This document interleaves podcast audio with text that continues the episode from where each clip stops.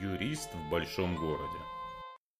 Здравствуйте, меня зовут Сергей Пирогов, и вы слушаете мой подкаст «Юрист в большом городе». Это подкаст для тех, кто хочет знать свои права, быть юридически грамотным, законно вести свою деятельность и не быть обманутым. Сегодняшний выпуск о том, как возместить ущерб, если страховая компания выплатила недостаточно денег и их не хватило на ремонт автомобиля после ДТП. Страховая компания выплатила денежные средства, выплатила максимум, но этих денег все равно не хватает. Или еще хуже, у виновника ДТП вообще не оказалось страховки. ДТП это всегда неприятно и дорого. И можно считать, что повезло, если речь идет только о восстановлении автомобиля, а не о восстановлении собственного здоровья или, не дай бог, еще и здоровья пассажиров, которые были вместе с вами. Сегодня мы поговорим о том, как получить возмещение ущерба с виновника, если страховки оказалось недостаточно. В 2021 году по полису ОСАГО за ущерб имуществу предусмотрена выплата до 400 тысяч рублей, а за ущерб жизни и здоровью до полумиллиона. Но если все 400 тысяч выплачены, а автомобиль, например, стоимостью в пару миллионов восстановлению не подлежит, значит ли это, что остаток никто не выплатит? Нет. Остаток денежных средств или остаток от размера ущерба, который вам причинили, обязан выплатить виновник такого дорожно-транспортного происшествия. И такой же принцип действует в ситуации, когда у виновника вообще не оказалось страховки. Глобально все выглядит очень просто, как раз, два, три. Нужно оценить размер ущерба, составить претензию и, собственно, обратиться в суд. Но, как известно, дьявол кроется в деталях, поэтому давайте по каждому шагу более детально. Итак, первое. Получить оценку ущерба. Оценка ущерба может оказаться у вас на руках в результате вашего взаимодействия со страховой компанией, пока вы получали возмещение. Страховая компания проводит всегда оценку ущерба и заключение о проведенной оценке может быть вами использовано в дальнейшем в рамках судебного процесса о взыскании, при условии, что размер ущерба, который был определен, вас устраивает и вы с ним согласны. Если же он вас не устраивает, э, вы можете самостоятельно провести оценку, я ее рекомендую проводить до того, как вы будете восстанавливать автомобиль, потому что доверие к оценке, произведенной после восстановления автомобиля, несколько меньше,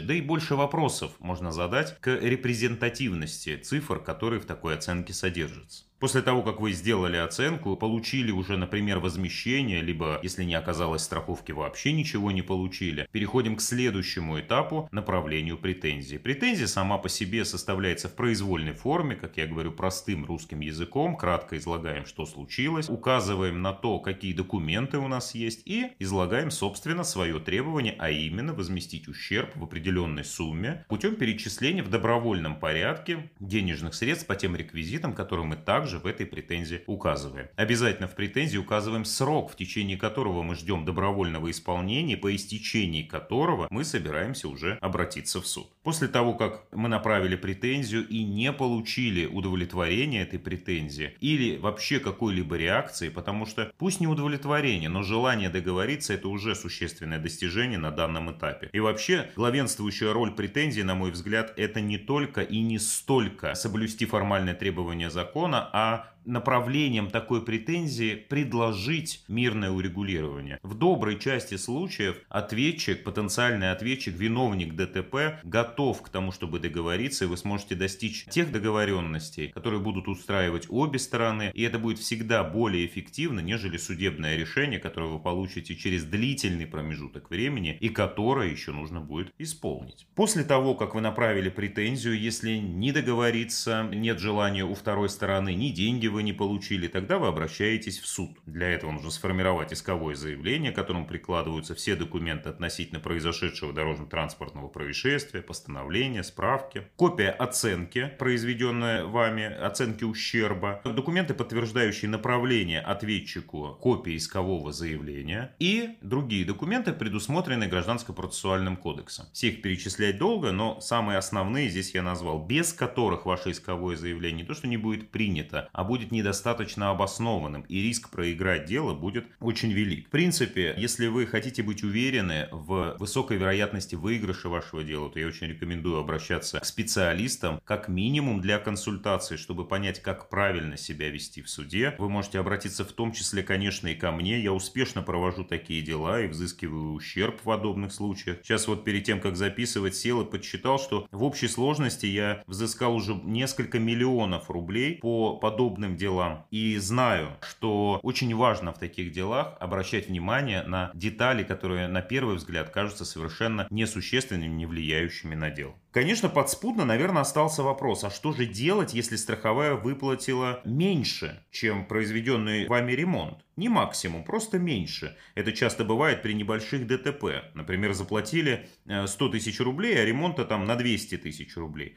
Как же быть в этих случаях? Об этом мы обязательно поговорим в отдельном выпуске моего подкаста в самое ближайшее время.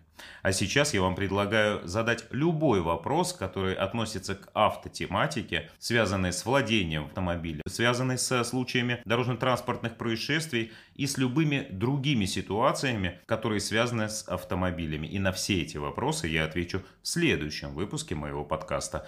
А сейчас спасибо, что слушали и до новых встреч.